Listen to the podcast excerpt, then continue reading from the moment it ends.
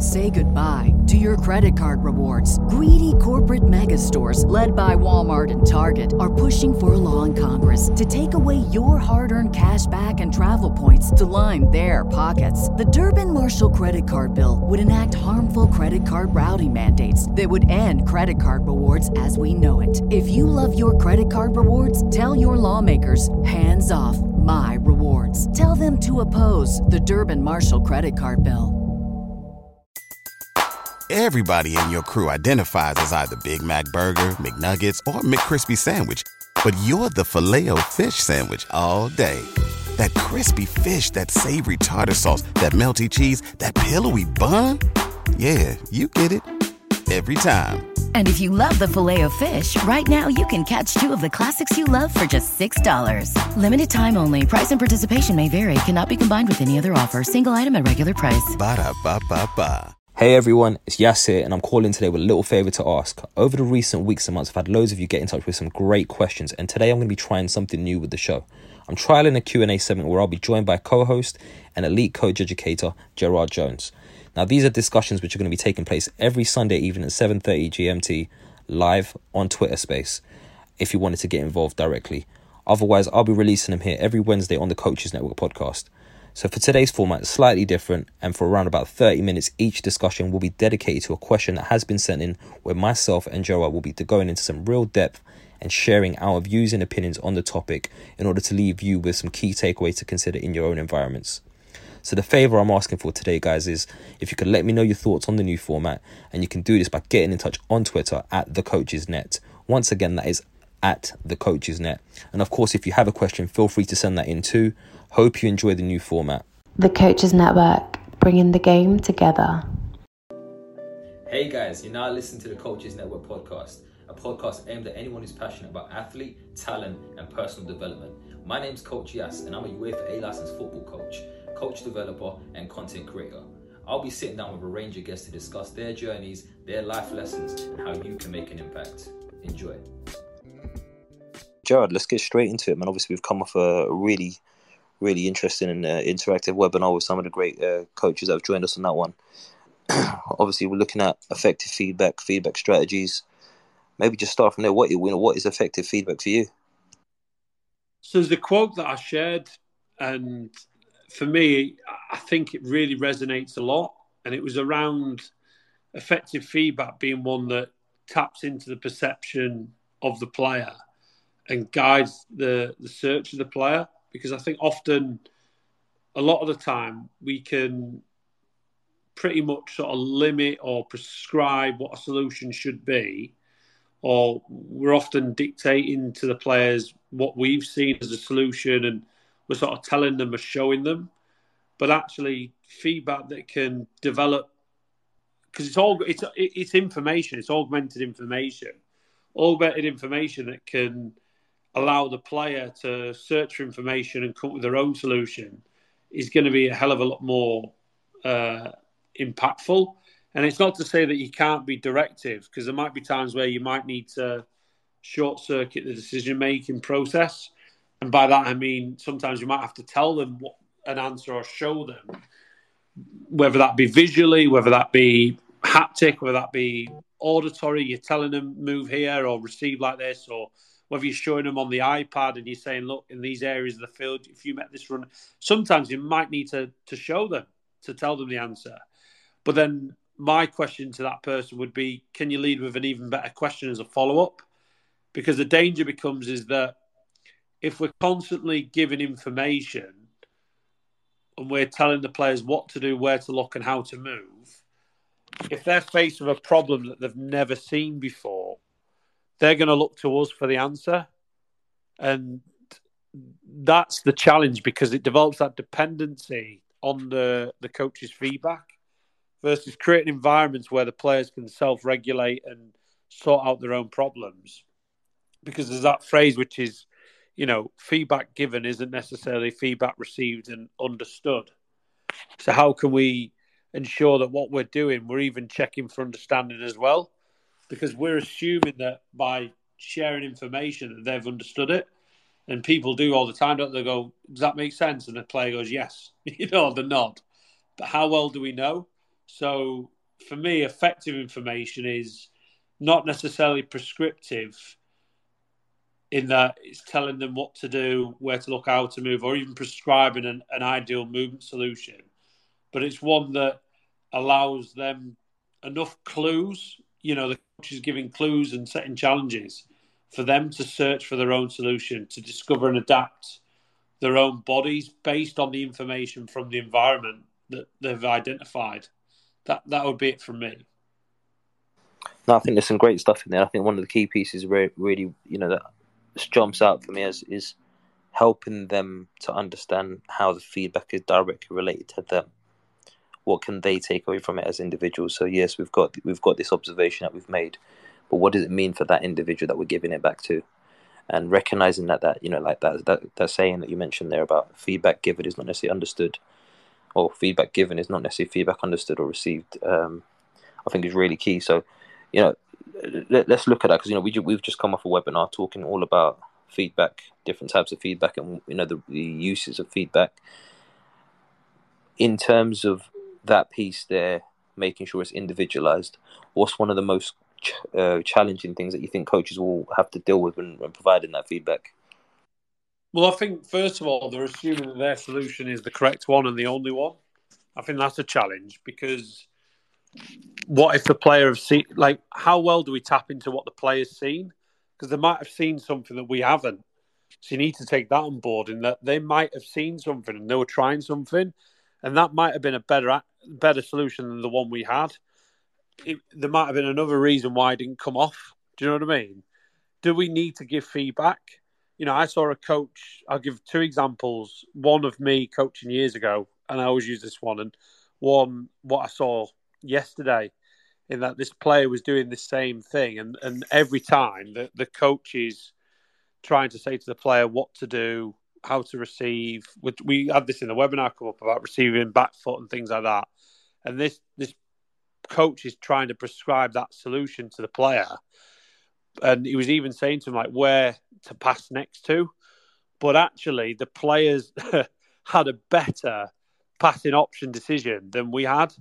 And the one that he saw, the coach saw, might have been the more obvious one, but he saw something that we didn't see, and actually it was a better outcome. And you can play with a bit of disguise, a bit of deception, and find that open pass. So they're little things that I think are key. And and another example I'd give is I remember years ago watching this player about to receive the ball, and we're all ready, aren't we? We're like ready to pounce and jump in and start coaching. And I was actually talking to another coach who was to the left of me. And I remember looking at this player. And in terms of if there was like a technical book, the player's probably done everything wrong technically in terms of what the traditional solution would be, right? If you like, if that makes sense. And they've come down the line of the ball. Probably uh, they were flat. I remember the body shape, like really flat body shape. Timing was probably off you know, everything's off. So you'd normally talk about other things like coming off at an angle, uh, time of the movement, can they receive open body shape, can they see the opposition go before they receive the ball, all these other things. Anyway, long story short, before I went into coach it, I just waited because I just wanted to see what would happen. I wanted to see first versus jumping in. And sometimes we can jump in and stop it before they've actually had a chance. Anyway, this kid did this mad turn. I've never seen anything like it. Unbelievable different taps. Probably got a little bit of luck in terms of how the ball bounced. But long story short, they did a move that I'd not quite seen before, and they outplayed a 1v2. Now, if you'd have looked at it on video and you'd have freeze framed it, you'd have probably said the player's going to lose the ball. But they actually got out of this situation 1v2 with a movement solution that was better than the one I was going to offer, which would be the traditional um, uh, sort of uh, rule book, if you like. And I think that's where we've got to be really careful is that we, we're assuming that we might have a better solution, but what if the players have got one better than us? And if we're really thinking about, you know, checking for understanding, which is another part of this, you know, if we're saying, does that make sense? Everyone understand? They're closed questions. So when we say stuff and we set a challenge or we add a rule or we give information or instruction, how well can we tap into what the players have seen? So can we say to the players, or can we use certain questions that elicit them to tell us what we think? So it's like, hey Yaz, so as you intercept the ball now, what are some of your options to to counter? So where where can you score? Uh, we're trying to score in that goal, and that goal. Okay, but we're looking brilliant. Okay, well done. Off you go. You you you you're checking for understanding because it goes back to that point that you just made, which is feedback received. Feedback given isn't necessarily feedback received and understood. So they might say all the right answers. They might say yes. They might nod. But how well do we know that they know? And how can we tap into more what they've seen? Definitely. I'm sure you've had on that, Yaz. Yeah, definitely. There's two key things that have jumped out for me as you're speaking. I think if we go back to the first piece around uh, the player coming up against the one v two and actually unpacking it in a way that you know you hadn't anticipated. I think the first question that comes to me is if we're looking at this topic of feedback, what can we learn and what can we do in that situation to support that further? So the questions I'd be I'd be asking coaches to consider in that respect would be, right, players come up with this solution, and the solution isn't one that I maybe I would have uh, referred them to, if you like. However, can we look to understand and identify what allowed us, or rather the player in this case, to get the success they did? So you talked there about you know the type of bounce that the ball had when it was coming into him, right? So that's a variable. You know, we throughout the webinar that we we just spoke about, um, one of the key words I kept on using was that word variable. What are the variables that the players are actually identifying? What are they identifying as um, impactful variables or variables that don't don't actually make a difference to their performance. But in this case, it's if they're getting success, if they're finding out, if they're finding ways to perform or rather solve a problem that we haven't necessarily prescribed them for or given them guidance towards, can we start to pay more attention to how and why that problem was unpacked and over, overcome by with their solution by recognizing what the variables were and how they actually dealt with those variables? So would that player still have had the same success as if that ball didn't come into him the way it did? Would he understand how he might have to do things differently if the ball didn't come into him the way it did? Would he understand how to do things differently if the players that were reacting to the ball that came into him didn't react in that way? And it's those what if moments, just making those considerations. So I think uh, you know the one of the key things that come for me with that is coaches thinking about when you're unpacking some of these things with players, if they've come up with a solution, whether it's one that you've directed them towards or their own,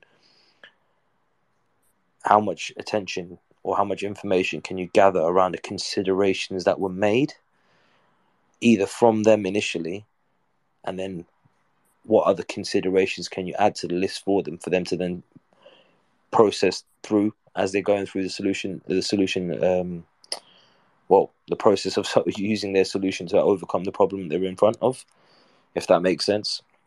And the second piece, you know, you talked about. I just, I literally just used that word that you said. Makes sense.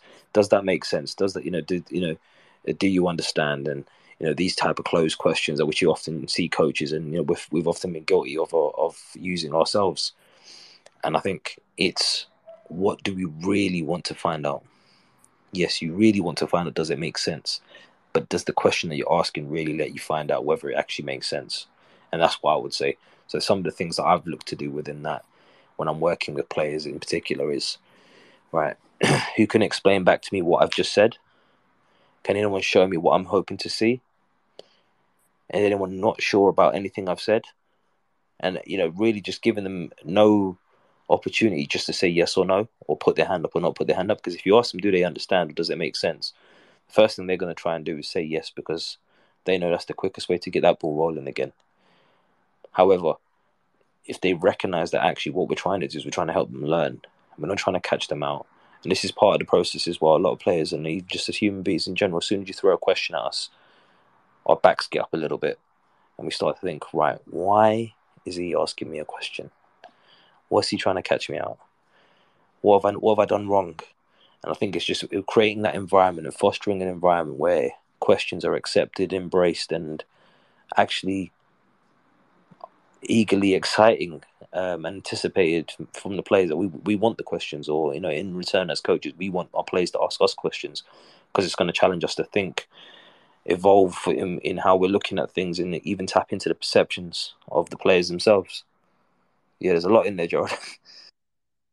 It's all and it, it's all good. It's all good stuff. And ultimately, you know, I mean, one of the things we were talking about a lot was you've got these different types. So, how much of your feedback is concurrent? So, during an action, and why might you do that? Because we see, I see a lot of coaches will give feedback to the player on the ball, and I think that's poor. We shouldn't be coaching the player on the ball because they're making decisions. Let them make the decision. You know, you see parents do it, you see coaches do it. Well, they'll shout, pass, dribble, turn, play forward. That you know that they're, they're, taking away that because they're, they're trying to solve that problem for the player because they're not trusting the player ultimately to be able to do it themselves, and they often think even though sometimes players like have that free, especially you'll see it with young kids, where they'll they're taking the time. It's not that they can't make a decision; like it, it's that they're still processing information so they, they are getting ready to make a decision. It's just taking them a little bit longer than it would me and you, and that's okay. We've got to allow that time for them to be able to do that. Um, you know, we talked about terminal where we're giving feedback after the movement out outcome. So that could be during the water breaks. It could be immediately after they've made uh, a mistake does it always have to be a mistake? So we talked about that because a lot of feedback currently is focused heavily on error correction. But how much do we talk about the things that they're doing well? You know, and praise and, and reward that effort and those intentions, you know, and catch them doing things well, which is something you mentioned, didn't you, as in, in the webinar? So I think that's a good piece. And again, the other one was the transitional. So transitional is that you're giving information but you're not prescribing to the player what to do, where to look, or how to move. What and you can deliver it concurrently or terminally, but what you're doing is you're helping the player, you're guiding their search so they can come up with their own solution. And I think that's the the the cool sort of sweet spot in the middle, in that sometimes you can give feedback during the moment, sometimes you can give it immediately after, so it's fresher. Sometimes you can do it during the water break. Sometimes you can do it way after. You can show it visually.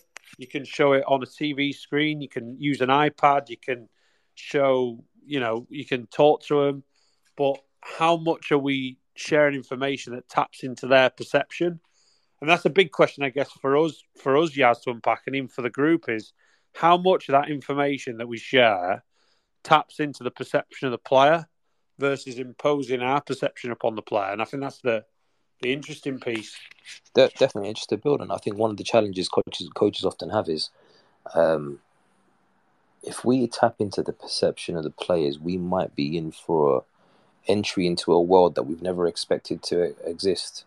And I think that's, that's you know, for me, it's about coaches becoming vulnerable enough to recognize we don't have the, all the answers. In fact, we shouldn't expect to have all the answers either and placing that expectation on ourselves can be a very dangerous thing because then it comes up to another thing that I talked about in the webinar about coaching in absolutes and recognizing that actually by knowing that we don't have all the answers, we can only coach the things that we definitely know support the players but not limit the players in their ability to perform actions, overcome problems and find solutions to anything that they come across. So I think that's a really key piece for me. Um, but I think yeah, like like like you said, it's tapping into that perception. What does that look like? What what has the player considered? You gave a great example earlier about the player that you know beat the one v two. You weren't expecting that, maybe I don't know, but the player you know showed you something that maybe you couldn't see happening because they saw something that we didn't as coaches, and that's absolutely fine. But as as long as we can understand that actually sometimes we just need to take a step back. And you know, you made another great point around the, the, the feedback piece and feeding back to the player that's on the ball. That's one that I often look at with coaches, and it's how much time do you spend not focusing the player on the ball because you're, you're right. I think I think in, in, in, actual fact, everyone is making a decision at all times. So I don't think it's a case of because the player on the ball is necessarily making a decision, but the players on the ball making the decision are probably going to have a larger. Uh, it's probably going to have a larger either detrimental impact or delayed delayed impact on their ability to make the decision in the moment whereas you can probably have less less damaging impact through feedback if it is going to be damaging at all for those players away from it. And I think that's probably a better way to look at it. Let's not disrupt someone who's in the who's in the driving seat of of, of the action. Let's you know question, query, and support the passengers of the journey, if that makes sense. Yeah, and I think as well, something for people to think about is that, you know, there's always that worry that some coaches might be like, I don't want to give too much autonomy because if I open it up, it'll get like I'll lose control. And I think it's how you do it and how you manage it and the skill in the questions and so forth. And again, coaches have to be vulnerable, you know, and you have to know that like it can work really well. So it's a, it's a huge advantage. Hundred um, percent.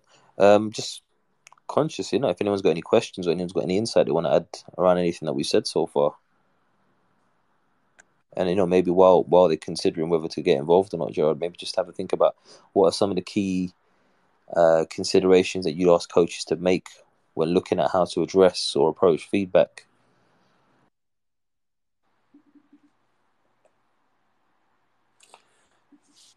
Is that sorry? Is that a question question for me or?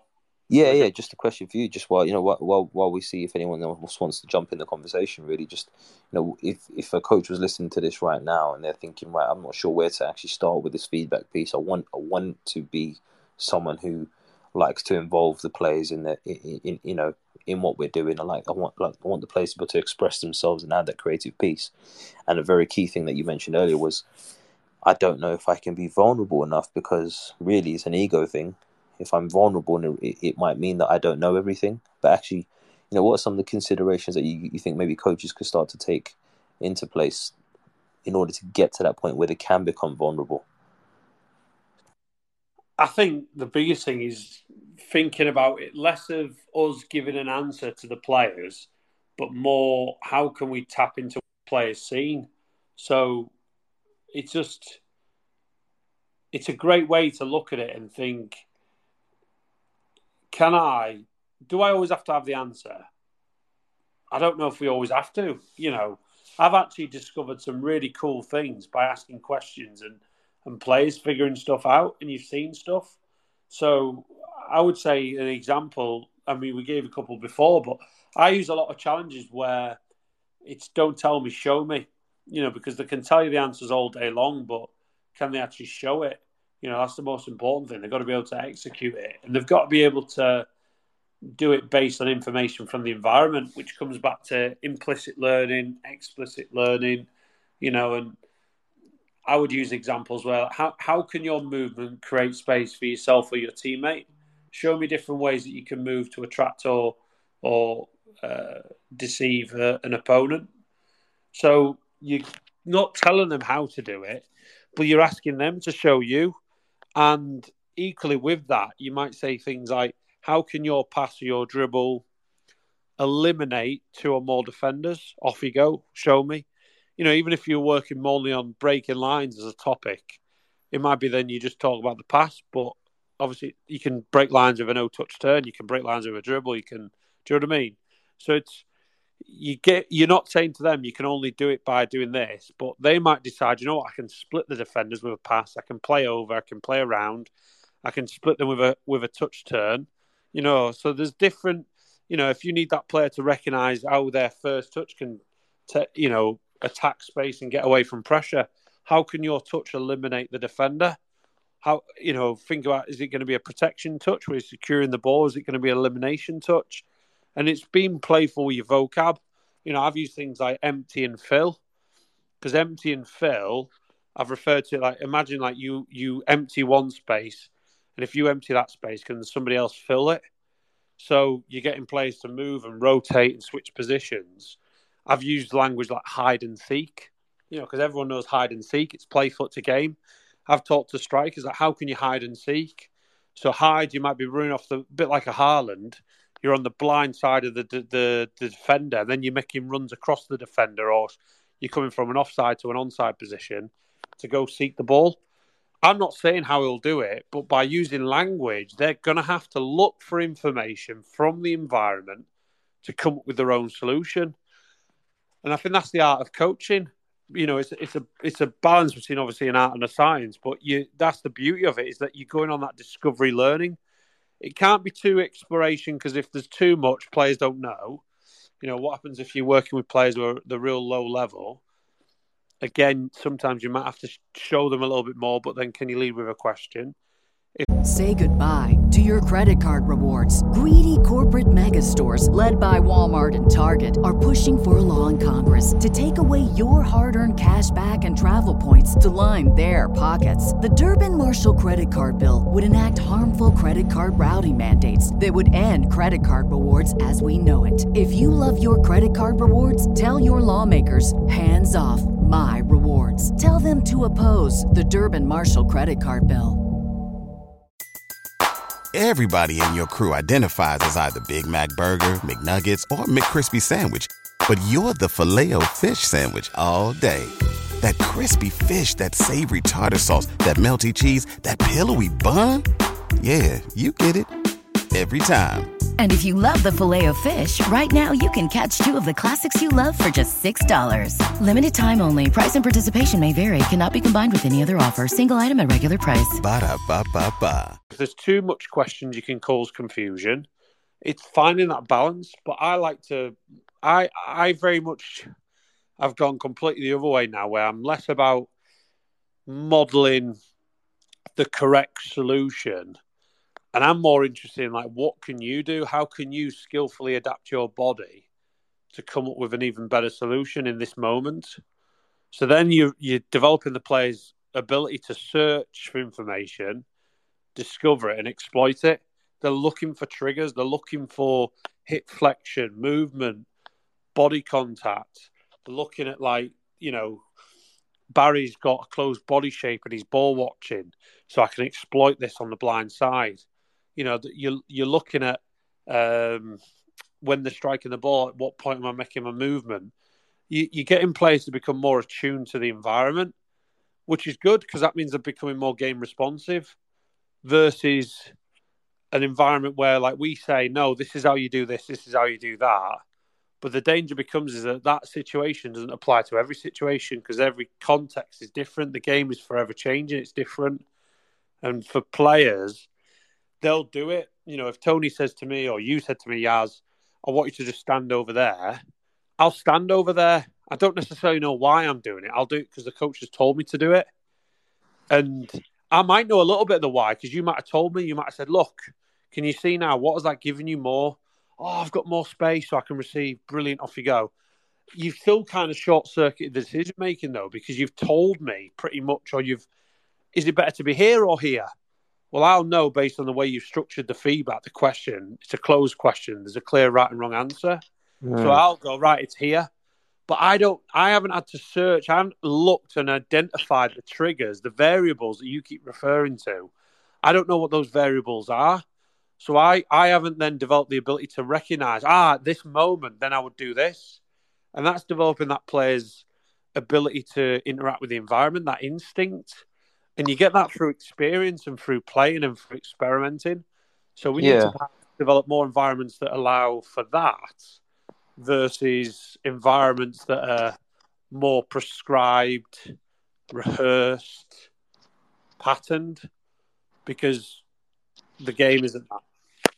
I think you're spot on. I think I think you know there's a there's a time and a place for everything, right? I think it's recognizing also where where the players are in their journey. I think there is times where you can um, you can short circuit in the way that you've just described. I think as long as we're providing some sort of context as to what as to why and maybe some of the things they need to think about, because you could put a player in that position. You basically right, okay, I want you to be here because I believe this to be the most effective position, but I want you to recognize when you might need to get there. And now you still finding a way to bring their attention back to some of those variables which you talked about there and interact with the environment, environmental factors that are, that are going to impact on their decision. Um, but no, I think it's a great point. Johnny, Evening, mate. How are you? Yeah, I'm good, fellas. Thank you. Um, I was wanting to ask. Hopefully, this question makes sense first time round again.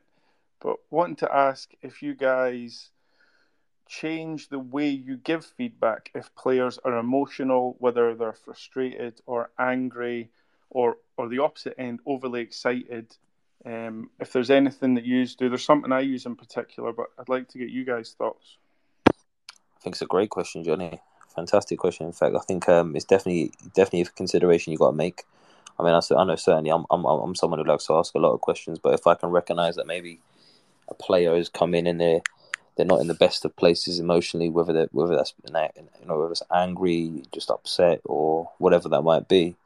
It does definitely take a uh, take a you know some sort of toll in terms of how I might then frame my questions, or whether I even throw certain questions to them.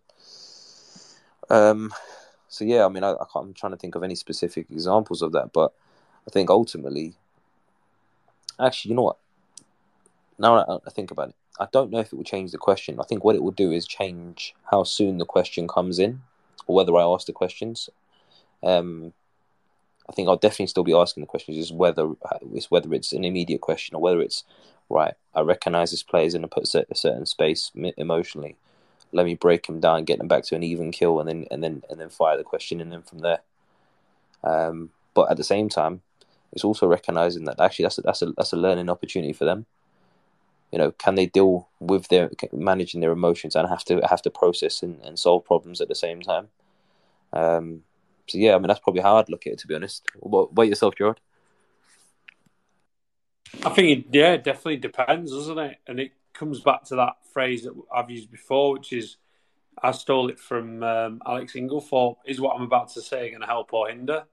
And I think there's times where you can probably look at it and go, do you know what? Maybe not today, or actually my timing might be off or do you know what he's still wrestling with this so maybe i need to just let it go um, i know there was a phrase that tony's used a lot which is like skillful neglect and the, the, the time where you might not offer something now because it can be something that you'll touch on another day tomorrow.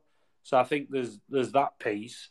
Um, ultimately for me I, I think everything should be individualized, right? We should be creating these personalized experiences for players because we are different, and it's recognizing individual difference with people, whether that be their emotional management, whether that be where they are technically, where they are physically, where they are within the session. There'll be some players that are doing better in different types of games than others.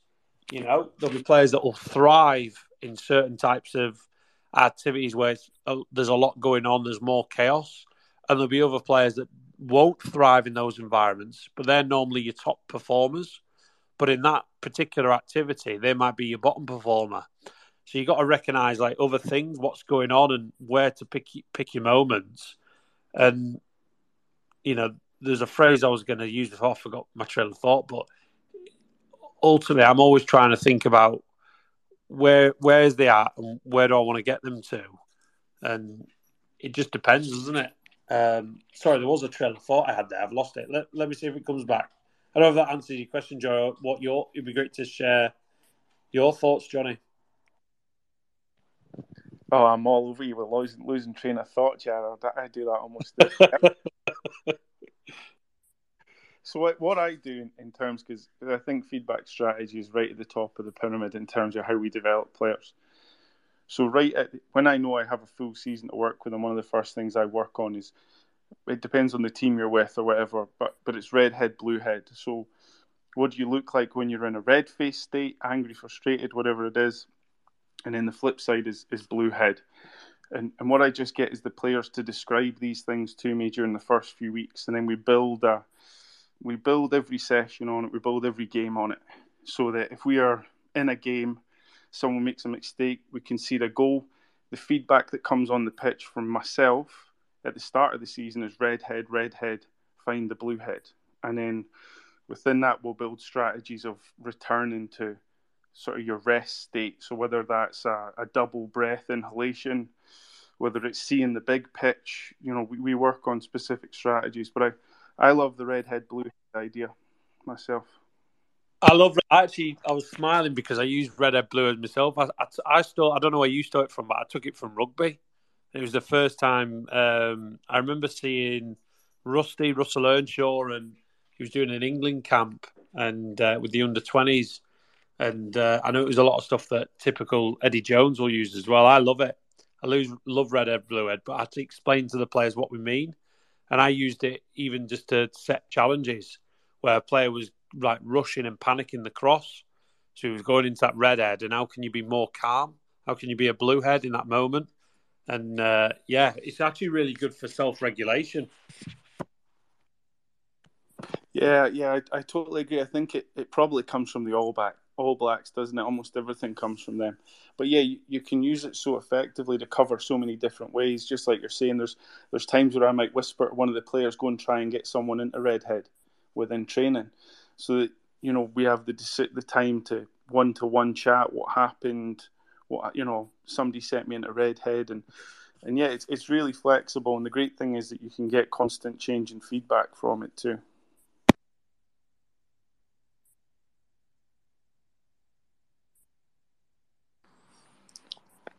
Tony, evening, mate. How are you? I'm all good, thanks. Very uh, refreshed after my, uh, my, my break in uh, in Orlando the other week. It's lucky for some, mate. Talk to us. What's your question tonight, Tony? What's your thoughts? I think there's a phrase that comes up every time we do one of these spaces, um, and that is that context is key.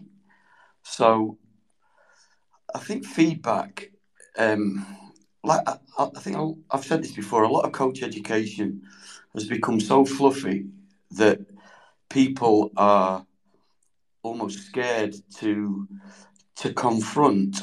And sometimes when you're giving feedback that's that might be what's required. Now obviously if you're working with the under nines and under tens you don't want to get into that situation. But if you're working with uh, more experienced players, older players, um, and you need to get a point across, then you can't be afraid to get that that point across. I like the thing that Gerard spoke about earlier on when you know, every every every now and again one of us will see something that we might have never seen before, and, and we wouldn't have offered that a solution. But that's sometimes down to the player's instinct. He beat two players because he tried this one thing he's never tried before. And if you ask him how he did it, he might not know the answer to that because it just he just did the trick. He did he made the move at that particular time purely on instinct. Um, and this is something that I've found working with a, a lot of pros who've now gone on to become um, senior coaches and, and first team managers at a pro level who they get frustrated with lesser players. And I believe that Glenn Hoddle, this was a point that was made about Glenn Hoddle when he first started coaching. He used to get really frustrated with the players that he was coaching to the point where he would walk off. But that was born out of frustration because they weren't as good as he was.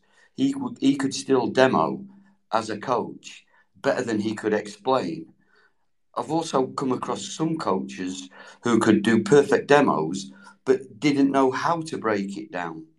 So I think that, that context and, and knowing the age group uh, and, and the type of players that you work with is really important. I've worked for one manager who um, his, his style was all about confrontation. And he, he didn't have a lot of friends but he won a lot of trophies and he won a lot of leagues and he won a lot of promotions. So I think you've just got to, you know, you've got to be prepared to, to mix the way that you give feedback. I work with an under 15s group now and an under 13s group, and I find that the way that I speak to both groups is completely different. Do you know, Tony, Tony, I think it's a great point. And I think the key thing to really take away from that, and the thing that really jumped up for me as you were speaking was what's the role of the coach? And I think a lot of the coaches spend too much time to become players' friends, and I don't think you can do that. I think you've got to draw that line as have a good relationship with players or not have a good relationship with players, but your role is to have an impact, a positive one at best. Can you have a positive impact? Whether you are being direct with them, whether you're giving them a little bit of time, you're being patient with them, is anything that you're doing detrimental? And come back to that phrase that Gerard used: Am I helping or am I hindering? And I think as a coach, you just need to be in that helping phase as often as possible and as, as, as, where, wherever you can. And you can't be doing that if you're trying to become best friends with the players. And if you can't be doing that if you're trying to avoid a hurt, you know, upsetting the players. I think what you need to do is find the right balance. And, you know, coming back to what you said about context is key. I think it's also important to then recognize as a coach where are your strengths. Have you got a coaching team around you, you know, or even just a, a, a co-coach with you that has maybe has a different skill set, and then between your collaboration between the two of you and your and your skill sets, and based on your your experiences, based on your um, your personalities, based on you know the way that you view the game and how you interact. Are you able to kind of give the players a a more rounded approach, if you like, so they can have access to all different types of. And I've certainly been in situations. You know, I, I remember in the early years I used to coach. Um, I've been quite fortunate in some ways where I've always had someone that I've been coaching with, whether they're seen as a lead or I'm seen as a lead. You know, aside from that, it, it, we've always had someone I'm working with, and I guess what I found in it just by nature, I think it was a lot of the coaches that I had worked with early on. Oh, sorry, a lot of the coaches I had worked with um, early on, they had a lot of focus around the social corner, and I think in some ways it kind of allowed me to get away with not necessarily being as focused in the social corner myself. So I ended up spending more time spend you know focused around the technical corner, the the tactical stuff, the physical stuff, and everything else apart from the social corner. But then when I finally ended up in a situation where I didn't have someone who could do that, I then had to adopt that role and it, and I had to learn how to do that a bit more effectively. So I think it's recognizing where we are as coaches, what we're trying to get out from the situation, and more important, like I said, are we helping or hindering the players? And our role should be helping, and it's not to become their best friend all the time. Sometimes they might be the worst enemy, but as long as we're having a positive impact, it might not be necessarily short term positive impact all the time either. It might be a long term, so they might not like what you have to say. But if they can see the see the benefits of what you have to say and take that on board, and I think that that that resistance or that that kind of um, rejection towards it at times can can easily go away very quickly it's about building that credibility. I'm not sure what your thoughts on that, Gerard. I agree a lot, and even listening to one what you said there, but even Tony, it was fascinating. Just like how the importance of there can be many different styles of how you work, but you can still get success. Obviously, the question is always that you know, did you get success? Did players succeed in spite of the system and not necessarily because of the system? Because sometimes that's a factor as well, right? You know, it might not be that the coaching was good or whatever. It might have just been that you had good, experienced players or senior pros or whatever who took control, and it might not be because of the system, but it does paint a picture of like there are different ways, and it's not to suggest that this way is the only purest way and this way is bad. We do have to be careful of those dualisms, don't we? You know, and saying that one end of the spectrum is terrible and this end is good but obviously, you will have your biases. I'll have mine. Tony will have his. You'll have yours. Johnny will have his, and that's okay. But it's wondering, like, it's accepting that there are different approaches, and we can get success in different ways. But it all comes down to, as you know, as Tony just said, like that context and what's relevant and needed for that group in that moment.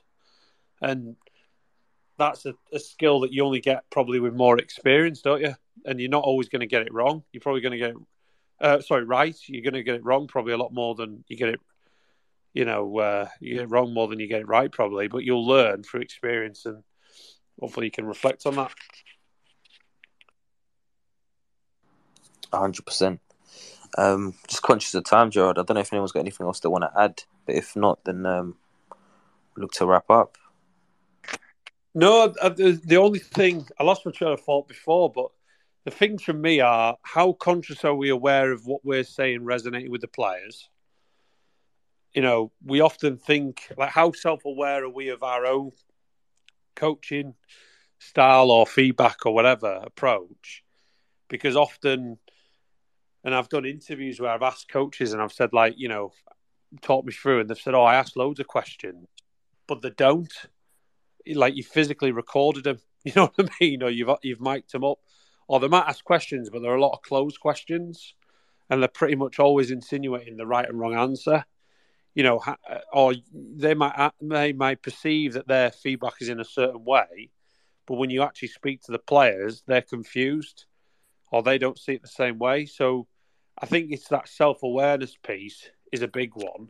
And a last question from me, something to leave the room with, is: Do you have a model for how that guides how you deliver information because that is a dominant coaching behavior that we're providing information or we're sharing information how do you do it do you have a model that guides your practice and that could be something. If you don't, could it be something that you create?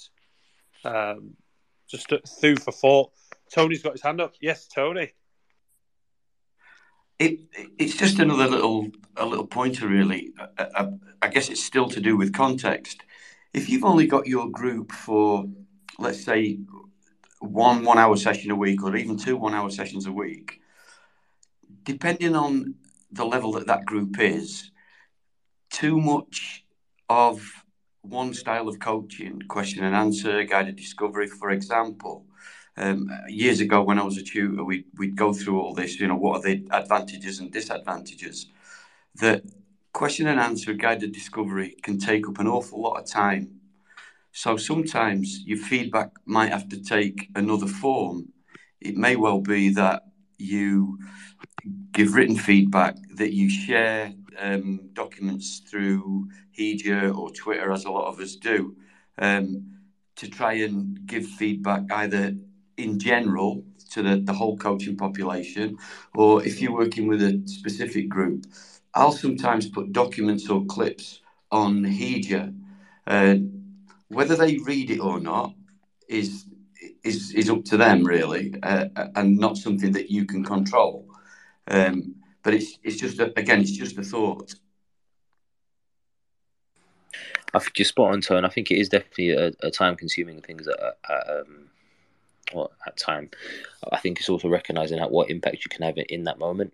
Um, and for a lot of coaches who are not obviously working in the environments full time, they'll be in situations where finding the extra time to put that stuff down on paper, if you like, is going to be a real challenge for them. Um, so that's the only consideration I would, I'd have for that is recognizing coaches how you know how how can you be more succinct and more concise with the feedback you're given. So really asking yourself, is it the feedback this that I need to give right at this exact moment, or can it wait? Um, but also recognizing if it is something that you feel that can't wait and you want to give it right in this moment, what the trade off is going to be for that you know, could it be that actually they don't get as many repetitions in in the session that you're delivering because you've asking more questions and you're actually spending more time doing that individual piece, but also recognizing that actually who's the information relevant for. One of the things I always ask coaches to do, and I'll, and I'll kind of wrap up on this point, is is the feedback I'm about to give similar to what you said there as well, Gerard? Is it going to help or hinder?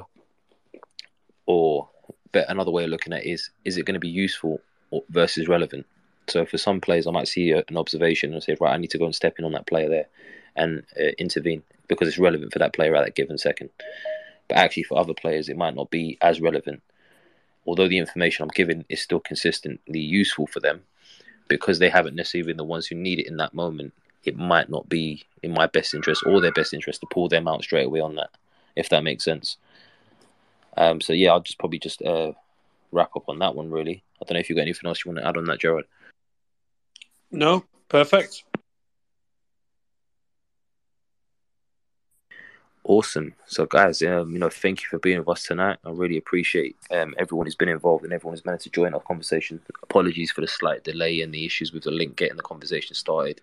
Um, but myself and George should be back next week. And you know, if I can just ask one massive favor and you know, try and really grow the community. I think Tony, you said it earlier yourself you know, we're here pretty much every week having these conversations, and we're seeing a lot of the same faces, which is um, amazing to see, uh, fantastic to see. However, uh, we want to see how many more people we can get join in our community and continue to grow it. Um, so yeah, you know, you can find this. You know, you can find out more about what we do by following myself and Gerard. You can just click our profiles and hit us uh, with the follow button. Um, and then until next week, guys, we'll see you. there. uh, we'll see you. Have a great week, Gerard. I don't know if there's anything you want to add. No, good. See you next week. Have a great rest of the evening. Thanks again for joining. Uh, look out for the webinar information for the future webinars that we're going to be doing as well. And Yaz, you'll be sharing information out as well. We shared a few stuff just to give you a taster on our Twitter, just retweeting some of the stuff that we we had from our slide deck tonight. And yeah, just keep following. Awesome. Take care, guys. Well, there you have it, guys. Another episode of the Coaches Network podcast, where our aim is to bring the world of athlete, talent, and personal development together to just one platform. And you can help us with that mission right now by sharing this episode or any of your favorite episodes with everyone that you can think of. You can tag us in those mentions as well on Instagram at the Coaches Network or on Twitter at the Coaches Net. We look forward to hearing from you. Let us know what you thought about today's episode. And until next time, guys, take care.